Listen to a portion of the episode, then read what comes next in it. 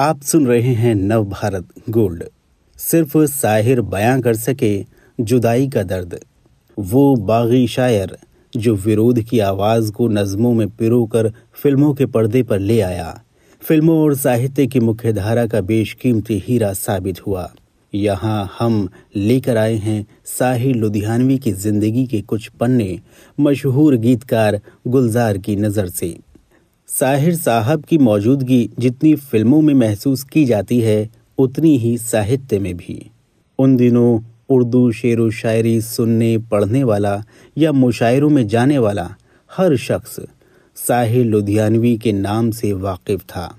वो अच्छी कद काठी के मालिक थे, लंबे, गोरे और हैंडसम, चेहरे पर चेचक के कुछ दाग थे और बातचीत का अलहदा तरीका कवि अक्सर अपने पढ़े लिखे की थोड़ी शेखी बघाड़ने लगते हैं, लेकिन साहिर अलग थे, संकोची और बेहद विनम्र। मुझे याद है, उन्हें ताजमहल पर लिखी अपनी मशहूर नज्म, मेरे महबूब कहीं और मिलाकर मुझसे, सुनाए बगैर स्टेज से नीचे नहीं उतरने दिया जाता था।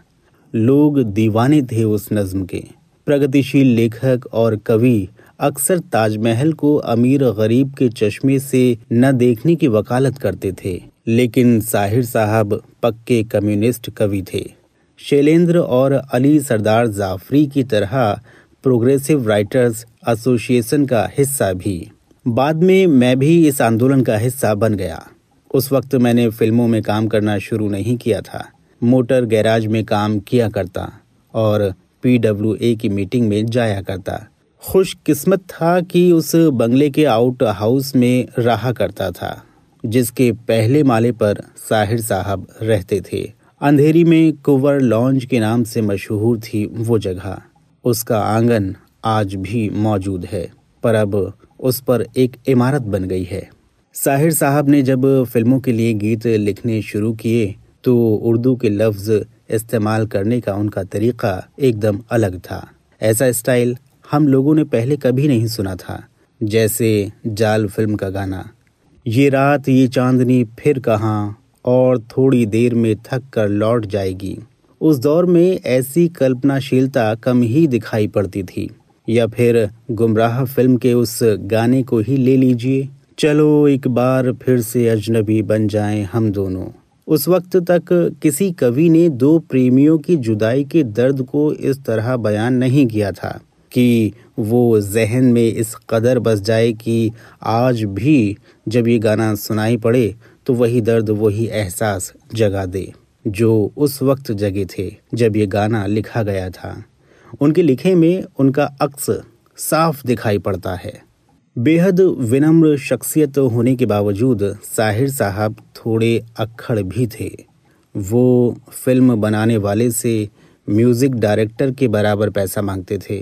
ऐसा नहीं था कि वो बड़े नामों के साथ ही काम करना चाहते हों। वो कहते थे, अगर आप उतने पैसे अफोर्ड नहीं कर सकते तो छोटे म्यूज़िक डायरेक्टर को फ़िल्म में ले लें। मुझे कोई दिक्कत नहीं है। लेकिन पैसे उतने ही चाहिए, जितने आप म्यूज़िक डायरेक्टर को देंगे। इसी वजह से एन. दत्ता और रवि जैसे म्यूज़िक डायरेक्टर्स को उनके लिए कंपोज करने का मौका मिला।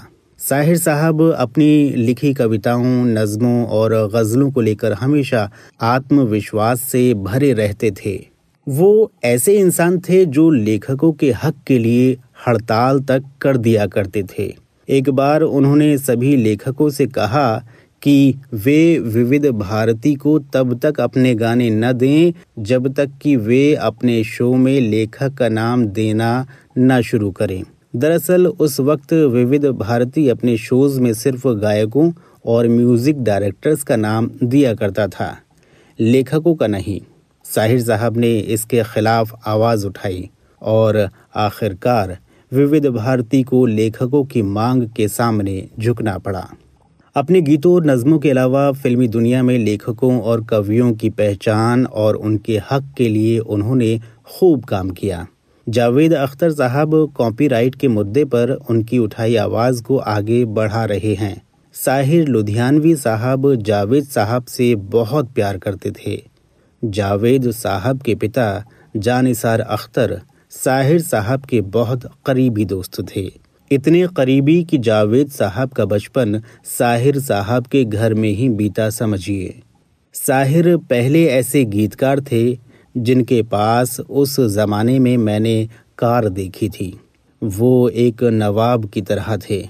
असल में एक नवाब के ही तो बेटे थे। उनके घर में उनके अलावा उनकी माँ सरदार बेगम और राम प्रकाश अश्क रहते थे। राम प्रकाश उनके बहुत अच्छे दोस्त थे, जो पाकिस्तान से उनके साथ भारत आए थे।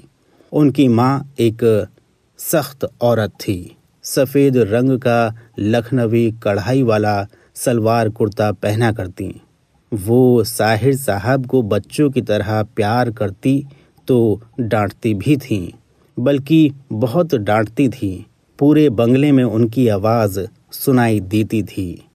इस तरह के और दिलचस्प पॉडकास्ट सुनने के लिए विश्व की सर्वश्रेष्ठ Hindi infotainment service Nav Bharat gold पर लॉगिन कीजिए। गोल्ड के पॉडकास्ट का खजाना मिलेगा नव भारत गोल्ड डॉट कॉम पर।